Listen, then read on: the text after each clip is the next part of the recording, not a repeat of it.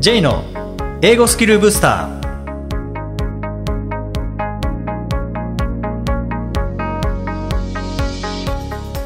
こんにちは。J こと早川浩二です。こんにちは、アシスタントのあきです。この番組は旅行や仕事で英語を使えるようになりたい方、TOEIC などの資格試験の勉強をしている方、英語学習へのモチベーションを高めたい方にスキルアップのコツをお伝えしていく番組です。J さん、今回もよろしくお願いします。よろしくお願いします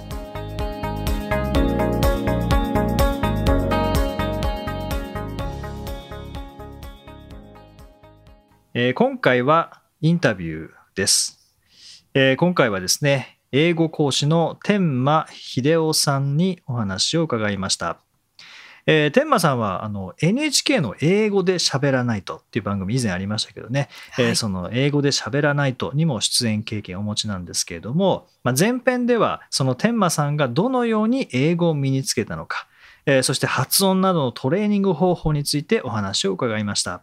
インタビューをお聞きください、えー今回は天満秀夫さんにお越しいただきました。天満さんよろしくお願いします。お願いします。もう僕にとってはもう天満さんといえばもうオバマというイメージ なんですけれども まあとは言ってもこうリスナーの方は何のことかよくわかんないかもしれないよくわからないかもしれないですけどもあの天満さんが NHK の英語で喋らないとで披露されていたちょっとあれをいきなりですけどもいきなりの無茶ぶりですけども。いきなり。はい。ぜひ披露していただけたらと思うんですけどちょ、ちょっと尺が長いんですけど。はいお願いします America, we have come so far. We have seen so much. But there's so much more to do. So tonight, let us ask ourselves, if our children should live to see the next century, if my daughters should be so lucky to live as long as Ann Nixon Cooper, what change will they see? What progress will we have made? This is a chance to answer that call. This is a moment.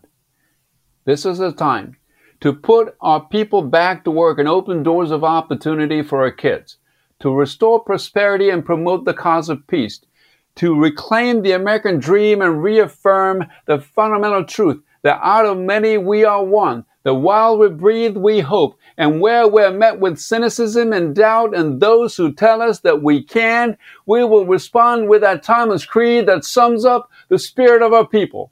Yes, we can. Thank you. God bless you. And may God bless the United States of America. 言えましたね。うおー、すごい。いや、感動しました。僕初めて、うんあの、この、 こういう感じで、あの、テレビでは 拝見しましたけども、こういう感じで初めて聞かせていただいたので、もう、オバマですね。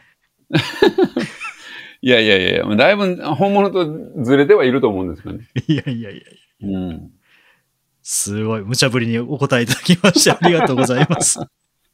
ちょっと長かったですよね。いやいやうんこれ何やと思って決め、切った人いるんじゃないかな。いやいや、そんなことないです。はい。でも、もうまさに、今の、もう、オバマですよね。で、これってう、ん。天馬さんの学習法っていうのが、もうなんか今の、こう、今、もう原稿を読んでいるわけではなくて、もうオバマになりきっているというか、もううん暗記して喋ったではなくて、もう完コピだと思うんですけど、それってもう天馬さんの学習法なのかなっていうふうに思うんですけども、天馬さん留、留学ってされてないですよね。留学はしてないですねう。ん。うん。留学もしてないし、はいえーまあ、実際、正味の話、日本を離れたのが通算で56日なんですよね。56日。なんか10年ぐらい前に伺った時も56日だったんですけど、そこから、変わってないってことですよね。変わってない。とりあえず21世紀に入って、えーすぐぐらいにパスポートが切れて、そこから更新してないんだよ。だから更新というか、作り直してないので。ああ、うんじゃあもう20年以上を日本を出てないってことですよね。おそらく21世紀に入って出てないですよ。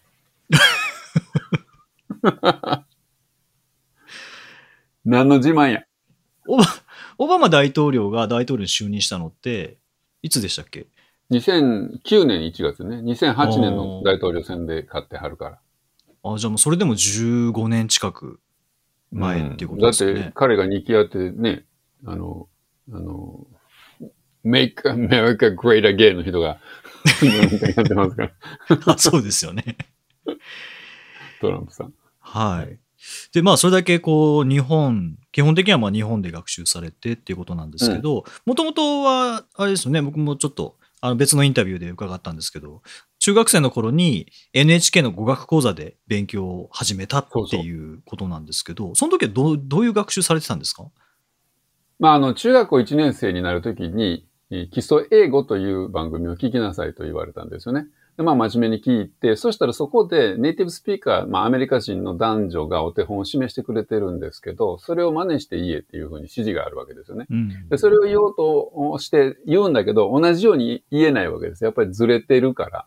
はい。それで、まあ、いろんな説明とかは、こう、聞きながらだけど、どちらかというと、意識のうん中心は、この、同じ音を出すっていうことにえー向いていて、何回も何回も口を動かして言っている感じですね。でそれはまあまあ、その、単純な、その例文、例えば、is this your pen? Yes, it is. とかいうの、この yes, it is が言われへんと。うん。いうので何回も何回も繰り返すわけですけど、その文一個だけじゃなくて、まあ、この会話スキットになってますよね。で、それの最初から最後までずーっと繰り返して何回も何回も言ってるような感じですね。だから、えーまあ、年によって20分番組だった年もあるし、15分番組だった時もあるんだけど、大体まあ3分の1とか4分の3ぐらいの時間は口を動かしてるみたいな、そんな感じで。えーもう徹底的に真似をしていたっていうそうそうそうそう。ことですね。うん。まあ、とりあえず真似しろって言われて、それで真似をしてみたら、まあ、それがもう癖になったんですよね。最初にその真似して言えないのが悔しくて何回か言ってるうちに、うん。えーあの番組聞くときは英語を口にする時間みたいな、そんな認識に変わっていて、で、ずっと、うん口を動かしてます。それすごく役に立ったなと思うのは、はい。その、学校で勉強するっていうのは知識を入れるっていうことで、まあ文字情報がメインで入ってくるでしょ？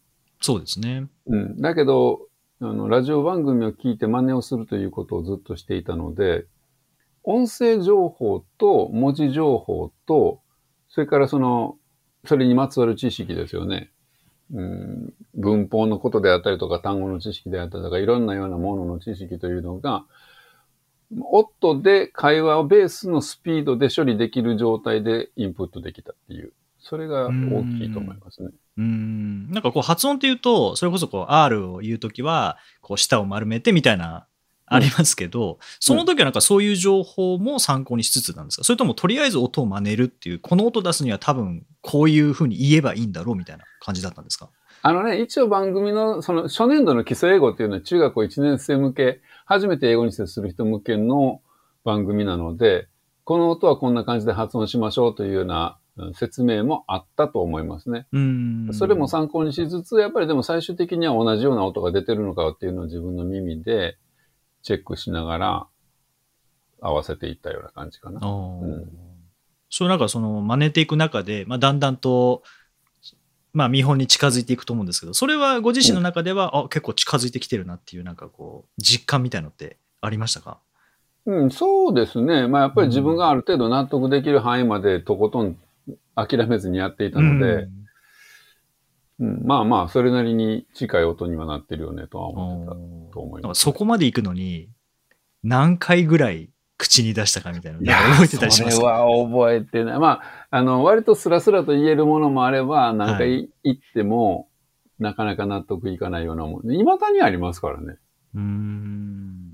ななんかこれ言いにくいわ、この単語っていうのはちょこちょこありますね。えーもうそれの延長にあるのが、さっきのオバマっていう感じですか、ね、そうね。いや、うん。まあ一応その僕大学の時に英語劇をやってたんですよね。あの、英語はい。を勉強するクラブ、サークルに入っていて、うんうんでそこで英語劇をしていたんですけど、それのまあ兼ね合いで、えー Back to the Future というはい。映画、うん。それからアマデウスという映画、まあ古いんですけどね、1985年、84年の映画ですけど、これをかなり見ましたね。で、それを見ながら役者が言う、そのセリフをそのまま真似して言う練習というか、まあ遊びはい。を遊びして。ました。うーん。だから、その時当時、その芝居を自分たちでやってるお芝居の方も、全員のセリフを全部やる。ええ 僕自分が出てるから自分の役はあるんだけど、はい。そこで共演してる他の全登場人物のセリフをうん全部言う練習してた。もうなんか劇団一人ですね、それはもう。そうそういや、その時のね、作品がすごく楽しい作品で、そのセリフの掛け合いがすごく、普通に演じたら勝手に笑いが起こるようにできてるんですよね。うーん。うん。その、まあ、な、その、ギャップっていうんですか？はい。うん。最初のひ人のセリフで期待するものと、次に出てくるセリフが、こう、ちぐはぐだから、そこで生まれる笑いみたいなのが、はい。そこかしこにあって、うー。うんそれをやってると面白いから、ずーっとやってた。えで、えバックトゥザフューチャーも、えー、アマデウスか、もう、やってましたね。ほうもうそれこそ、じゃあ今日は10回やるかとかじゃなくて、もう満足できるまで真似をするっていう。回数は、だから数えたことがない。ない。あーもうさっきも天馬さんおっしゃってましたけど、遊びっていうことですもんね。遊びは、遊び、うん、そうそう、遊びでしたね。うーん。うんその最初から中学校時代から英語はもう遊びっていう感じだったんですか？まあまあ、勉強の科目でもあるから完全に遊びっていうわけではないんでしょうけどね。うんうん。ただ、その、まあ、そのラジオをずっとし中学校、高校と6年間聞いていたので、学校で習うような内容というのは、スピーキングのスピード、リスニングのスピードで処理ができるような状態でインプットができてたので、ああ。それは楽でしたね。大学に入ってあの合宿があるんですよ。はい。ESS というのがね、夏と春に合宿があって、その宿舎にみんなで行って、入り口を入った瞬間から日本語を喋るとダメ。罰金が、罰金がというか、やばい厳しい上級生に叱られるという、そのプレッシャーみたいなああ、なるほど。はい。ずっと英語で話をするわけですよね。うんうん。でそのプレッシャーがあるんだけど、まあなんとか、その当時言いたいことは、そんなにこう、困らずに言えるぐらいのスピーキング力がついた状態で高校卒業できてたので、うーん。まあ遊んでよかったな、みたいな感じ。おーそれは、その中学から始めて、まあ高校卒業するまで6年間で、うんまあある程度言いたいことは言えるようになるっていうのは、何かこう、英会話学校に行ったとか、なんかこう短期留学をしたとか、なんかそういうのはあったんですか？ないないない。ない。僕はあの、徳島の田舎で育っているので、そもそも英会話学校が近くにないですよ。あうん。あ。おー塾もほとんどなかったですからね。まあ、おさらい塾っうんて学校の勉強を復習するのを手伝ってくれるちっちゃな塾はあったけど、うん。うんだから、本当に、まあ、学校から帰ってきて夕食の前に聞く NHK のラジオ講座だけ。へですえ。学校の、まあ、授業以外でやってたのは。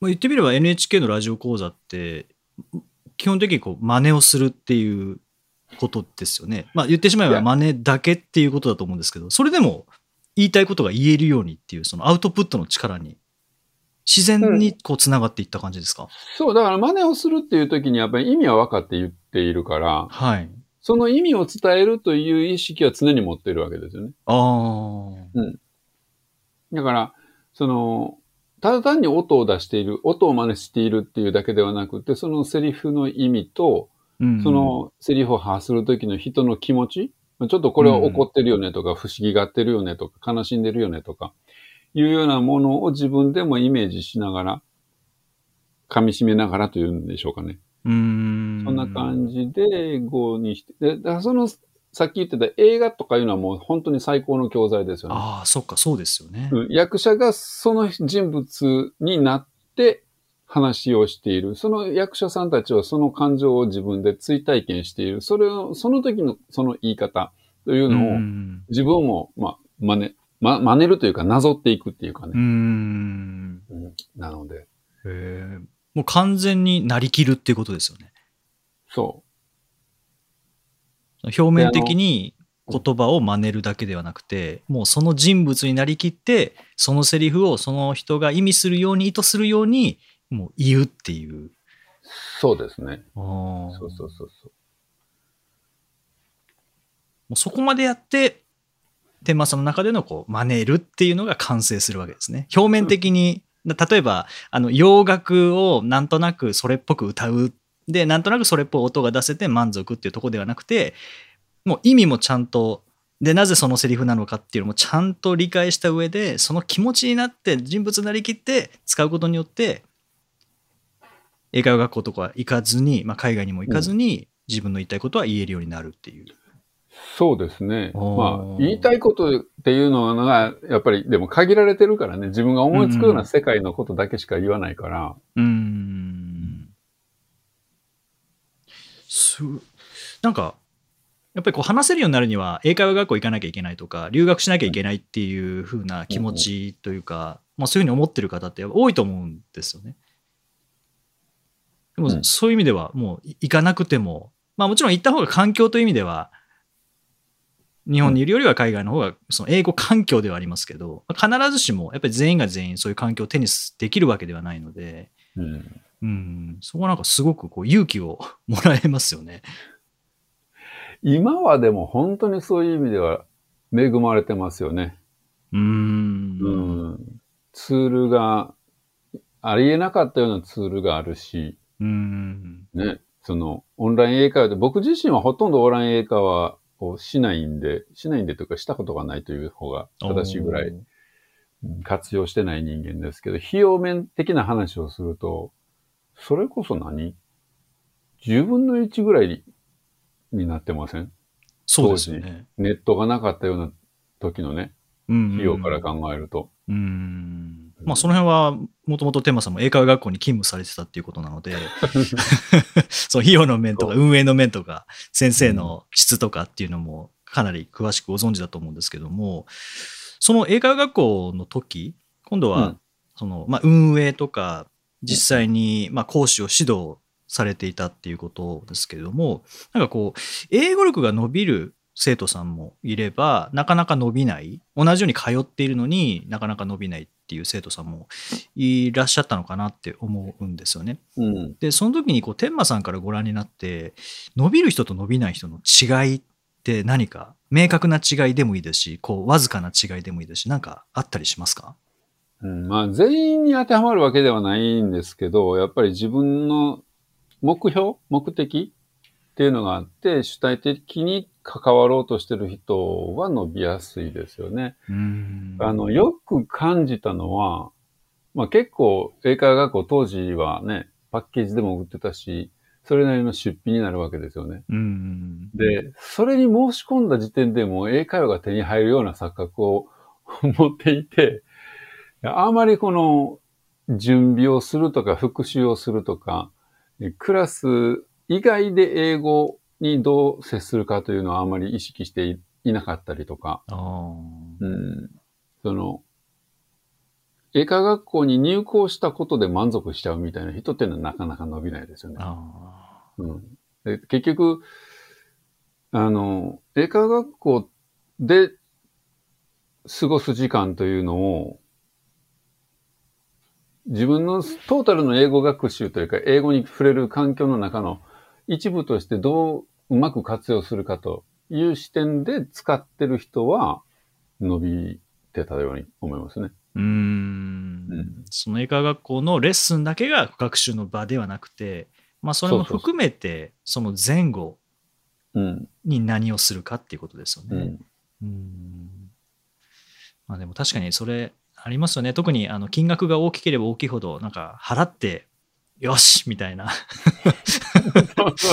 こんだけ払ったんだからっていうね。そうですよね。まあでも、あの、僕よく、あの、例え話で言うんだけど、はい。炊飯器買ってもお米溶いて水入れてスイッチ押さないと米炊けないんで、自分でもやってくださいっていうね。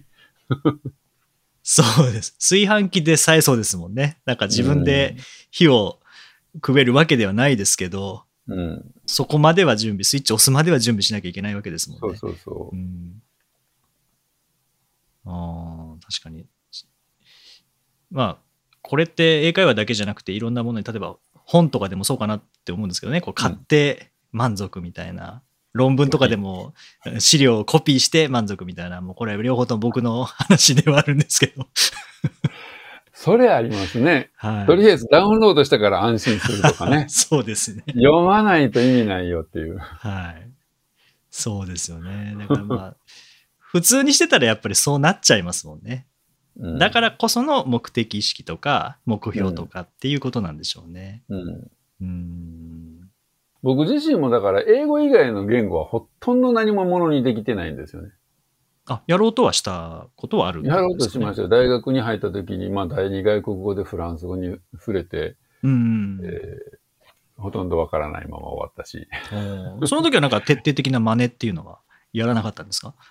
うん、それはね、なんでしなかったんでしょうね。なんかまあ、その大学の授業がまあ文法訳読方式っていうんですか、まあ、あー昔ながらのね、あの、読解力をつけるとかいうのがメインの授業だったので、文法とかばっかりやってて。うん、うんあとイタリア語とかフラン、あじゃあ中国語とか韓国語とか、いろいろかじっては挫折し、かじっては挫折し。で、まあ、楽しいって思うところまでいかなかったというのは一つの要素と、もう一つは、じゃあその言語を使って具体的に何かしたいことがあったかというとなかったっていう、うーん。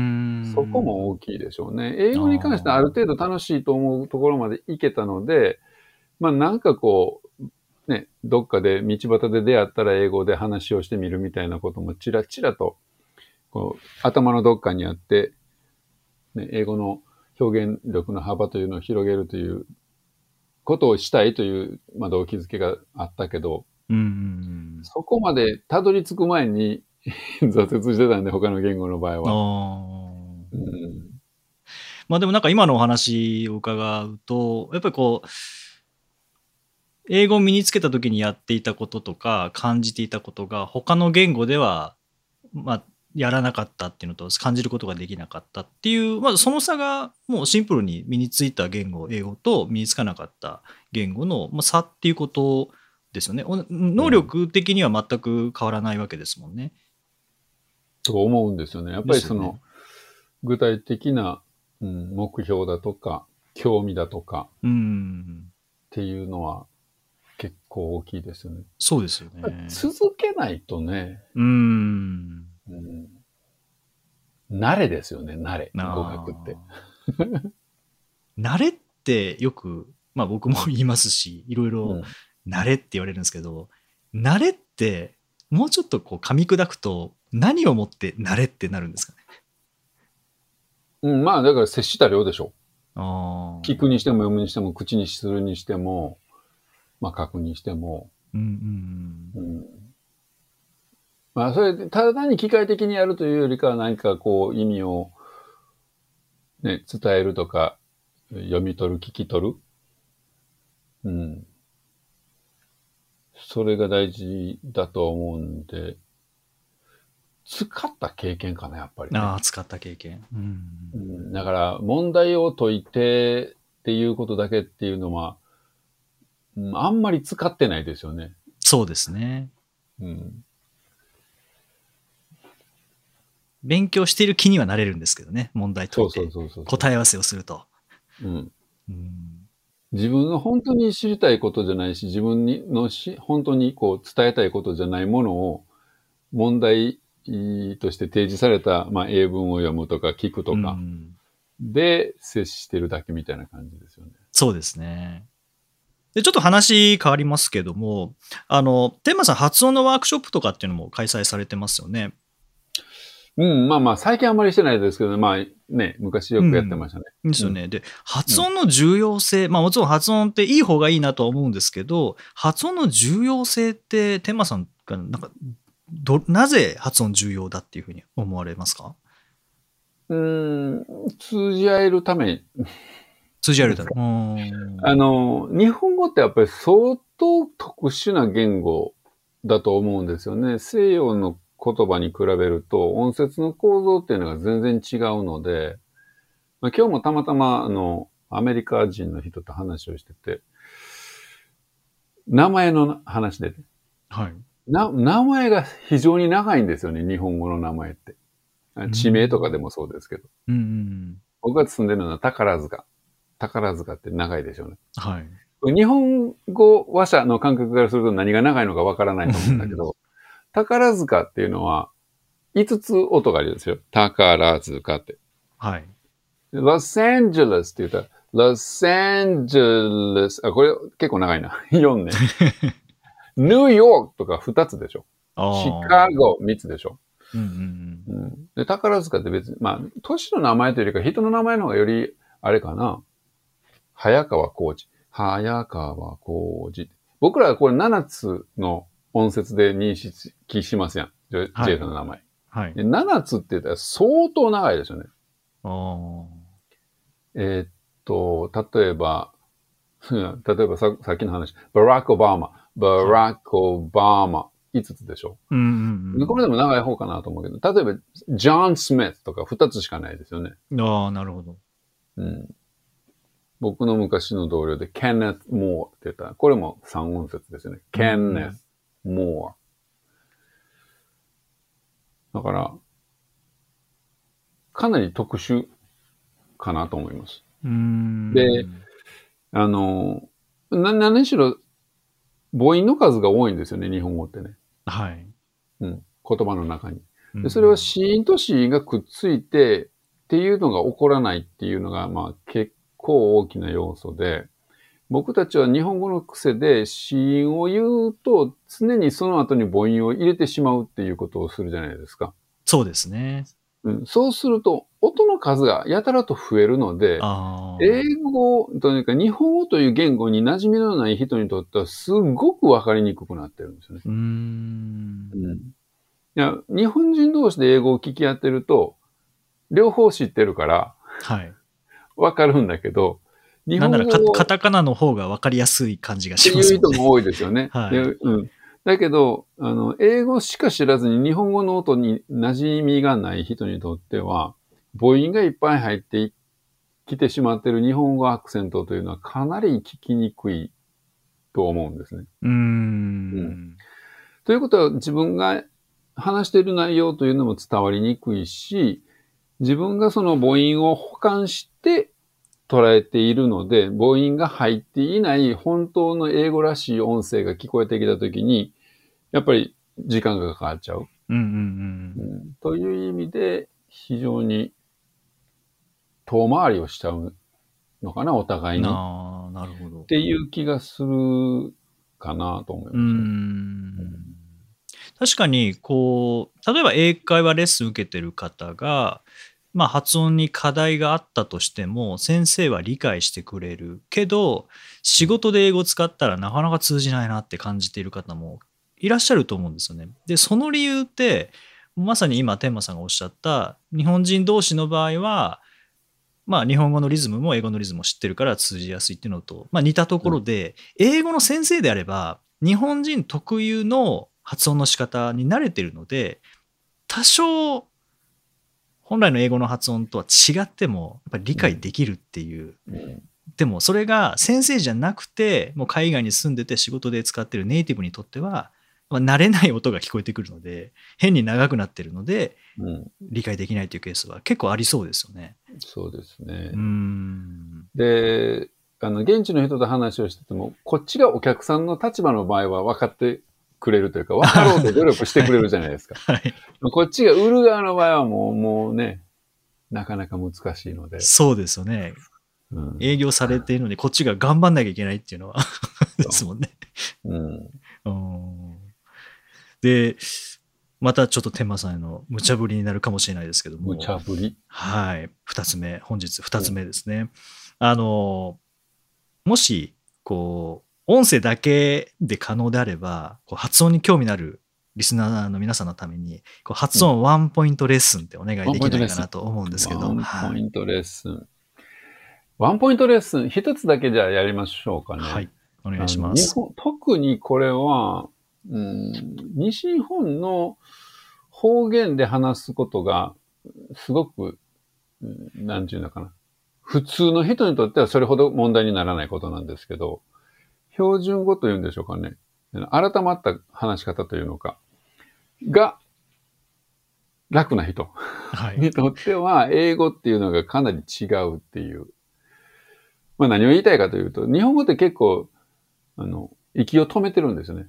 瞬間瞬間。うんん。で、日本語に対して英語というのはそのうん出現頻度がかなり低いんですよね。うーんうん例えば日本語で言うとどんな感じですか？息を止めるっていうのは。あの、例えば結婚式のね、スピーチ。まあ結婚式でなくても何でもいいんだけど、改まっ、少し改まった場場面で人前で話をしているときなんかの時にですね、本日はお集まりいただきまして誠にありがとうございます。みたいな感じで言うと、はいうんそれらしいでしょ。それが、本日はお集まりいただきまして誠にありがとうございますって言うと、なんか、なんか、なんかちょっとちゃうでしょ。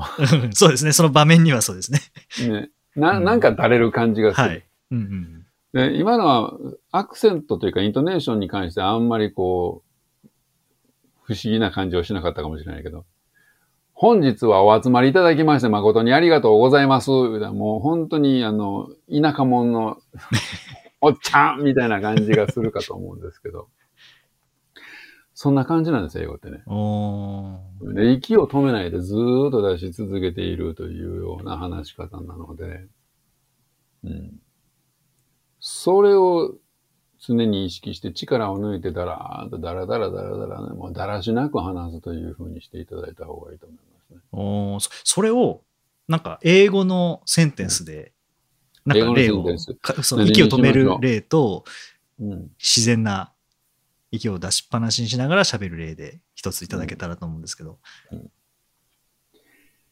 This is ABC Corporation. This is Mike.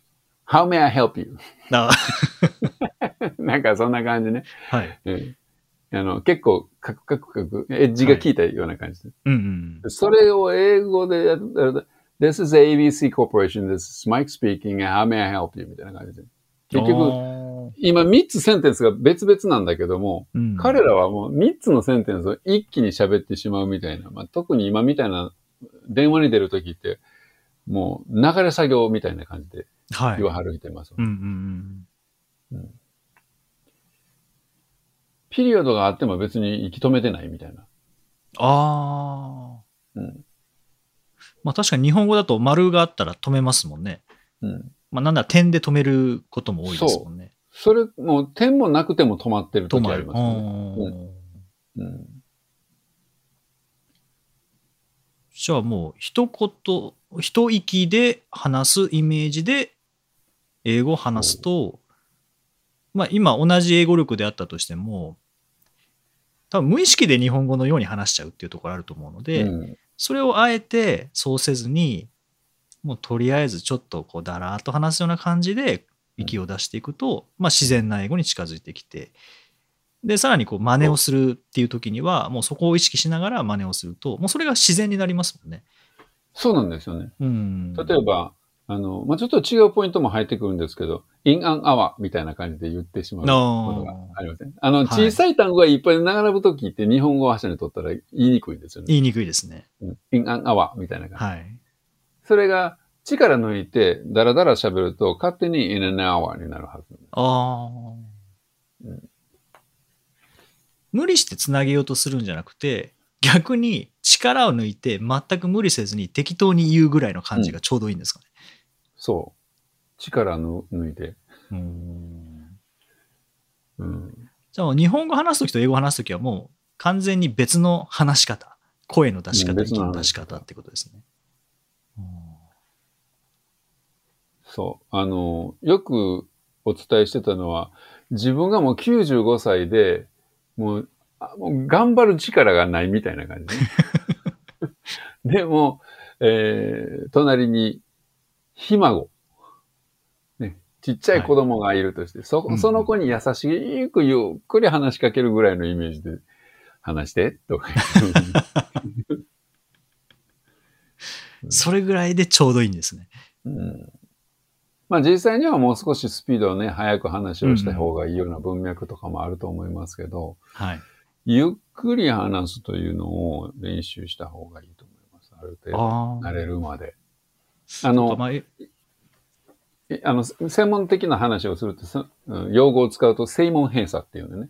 英語で声グラットストップって言うんですけど、その、あ、あ、あ、あ、あっていうやつ。この、喉を閉めて、声帯をしくっつけて、そこで息を止めてしまって、息を、まあ、息が止まるという状態うんうね。ん。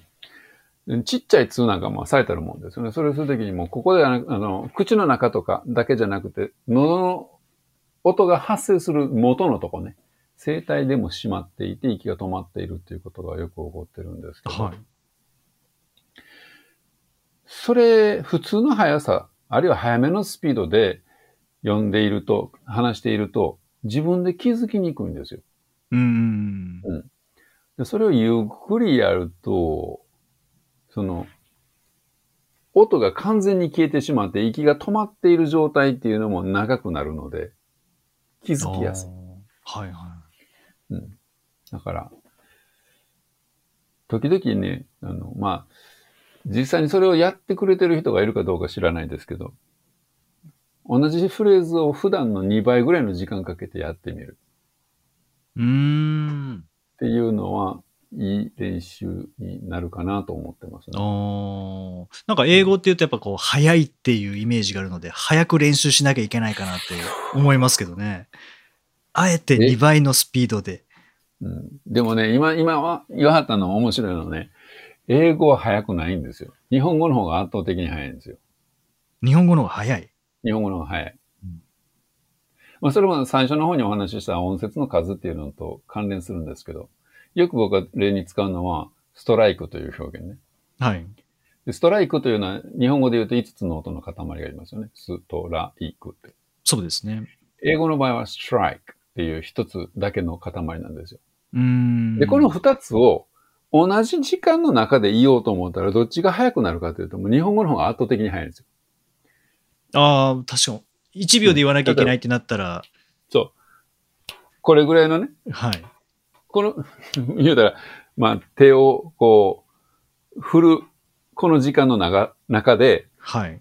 今の二つの表現を英語と日本語で言うてみると、strike。これ英語ね。はいス。トライク。これ日本語ね。は日本語の方が忙しいでしょ？早いですね。あ圧倒的に早いですね。まあ圧倒的に早いんですよ。うーん。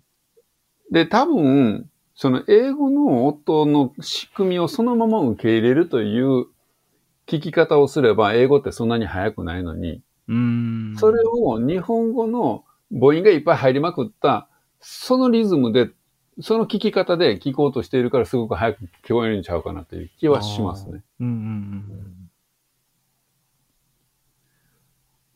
僕が、あの、割と好きな NBA、アメリカのバスケットボール、アメリカのっていうのはちょっと不思議やけど、カナダにもあるから、あの、NBA というバスケットボールリーグがあって、そこにはいラッセル・ウェストブルックっていう選手がいるんですね。はい。長いですね、なんか。長いでしょ？ラッセル・ウェストブルックですよ。はい。でもそれ、ラッソル、ウェストブルック、4つしかないんですよ。音。あラッセル・ウェストブルックっていう風に、その、タンタンタンっていうのを聞くと、そんなに速くないんだけど、ラッセル・ウェストブルックって言うたらすんげえ速いんです。あ、確かにそうですね。うん。あだから、その音の塊というのを、そのまま受け入れるという、それをしようと思ったら自分も同じように母音を入れずに、ラッソっていうふうに言えるようになるといいですね。ー。ストライクうんって言えるようになると、そのまま一つの音の塊を一つの音もの塊として受け止めるっていうことができるはずだから、そうするとあまりこう早くてついていけないっていうふうにはならないんちゃうかなと思うんですうーよね。ん。すごく今のはなんか大きなヒントになりそうですよね。どうしてもやっぱうん早いっていうイメージしかない方も、早くて聞き取れないって、やっぱ皆さん言いますもんね。うん。はい。まあ、音節というものを意識していただいて、で、まあ、練習でちょっと遅く喋ってみることで、さらにその音節っていうのを意識しやすくなるっていうのもありますもんね。うん、そうですね。はい。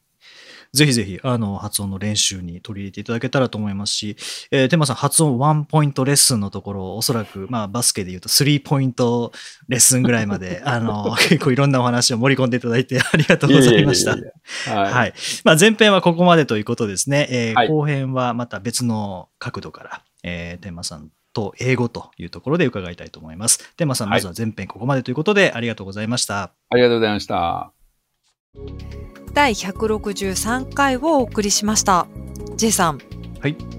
だんだん暖かくなってきて、まさに春真っ盛りっていう感じなんですけれども、はい。人によっては何か春、新しい何かやる時のいい機会っていう形で、春の季節をうまくスタート地点に持ってこられる方も多いと思うんですが、うんただ人によっては花粉症でそれどころじゃないっていう方もいると思うんですけど、J さんにとって、この季節は活動的になるみたいな季節って あったりしますか？活動的になる季節。春ってやっぱりなんかこう、ああずっと寒かったのが暖かくなって、あ、なんかこう気分が明るくなって何かやる気が起こるっていう季節だとは思うんですけど、はいはい。そうですね。J さんはどうなんでしょうかね？あります？そういう季節。まあ、活動的、け活動的っていうのはどういう、どういうことですか？なんかこう新しいことにチャレンジしたくなるとか、逆に家から出たくない季節も逆にあると思うんですよね。人によってはこう春がやっぱり花粉症苦手とか、はい私は寒いのが苦手なので、うんもう冬は閉じこもっていたいタイプなんですけど、はい。J さんはそういうの逆にないですか？ないですね。一年中もう安定した 感じで。一年中安定して、まあ安定してるのかわからないですけど、なんか、よし、夏だ、さあ活動しようみたいなのないですね。ああ、惑わされないんですね。暖かいとか 寒いと惑かわ、されないですね。風が強寒いのいとかはまあまあ。好きですし、暑いのも暑いです。好きですし、暑すぎるのは嫌ですけど、あーうん、まあでもこのぐらいの季節が一番好きですけどね、やっぱり。花粉症じゃないですもんね、花粉症ではないですね、幸い、今のところ、まだデビューはしてないですね。そっか、じゃあ冬とかでも、例えばスタバに行く回数が減りますとか、そういうことはないんですね。まあ減らないですね。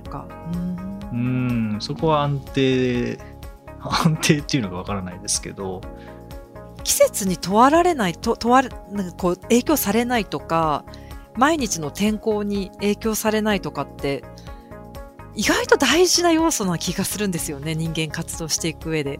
私結構曇りとかだと、どんよりしちゃったりします。雨とかだと。ああ、今日雨か、みたいな、それだけちょっと憂鬱になったりするので、はい。そんなこと全然なさそうな感じの J さんが羨ましいです。まあ、そこに関しては、すっごく鈍感なんだと思います。ああ、鈍感なんですね。多分。あんまりこう、まあ、晴れの方が好きですけどね。うんうん。晴れで、こう、22度ぐらいがちょうどいいなと思いますけど、はい。それぐらいですかね。外歩いてて気持ちいいなって思うぐらいですよね。惑わされない感じです、ね。惑わされない羨ましい。うん。直樹さん、なんか、その、冬は、あんまりこう活動的じゃなくなるっていう話。でも、11月生まれですよね。あ、寒い時にそうなんですよ。ね。そうなんですよあ。んまりそれは関係ないんですかね、誕生日は。関係なさそうな気がしますね。私、うん本当に寒いのがダメで、でもあー唯一、ちょっと克服してきたなと思うのが、マラソンを始めて、マラソンを走るとですね、一日中体があったかいんですよ。ななので、もう本当これはありがたいことに、あんまりこう、寒がりじゃなくなったというか、なので暖房をもうほとんどなんかつけなくっても、こたつだけでいられたりとか、なので電気代がすごい下がったとか、なんかああ、そういう、それはなんかいいですね。はい。いや、思わぬ効能っていうか、はい。あ、なんか体がこんなに維持、体温できるんだなっていう。あったかいんですよ、本当に。一日中。それは朝走るとってことですね。朝走るとそうですね。朝走るとそれをなんか維持できるのか。うんで、多。分、いつもの平熱も徐々に上がってるような気がしますね。あ、いいですね。あの、熱上がるとこう免疫力つきますからね。つきますからはいね。うん。それはいいことですね。なので、走るだけでちょっとなんか健康になった気がしますね。おお。じゃあ今年は結構冬場でもあれですかね、半袖で頑張る感じですかね。そういう、なんか小学生みたいな、そんな感じではないです。ではない。そうなったらすごいですけどね。